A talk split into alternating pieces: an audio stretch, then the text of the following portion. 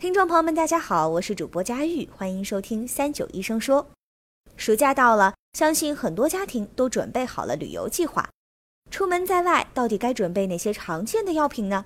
这一期我们咨询了中山大学孙逸仙纪念医院药学部邱凯峰主任。下面让我们一起来听一听邱主任的解答。我们现在经常会出外旅游，确实也需要备一些常见的疾病的一些药物。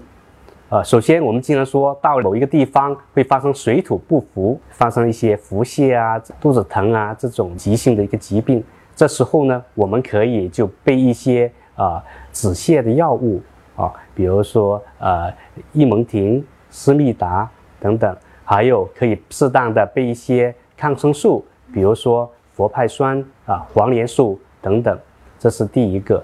第二个呢，我们应该备一些啊，就是。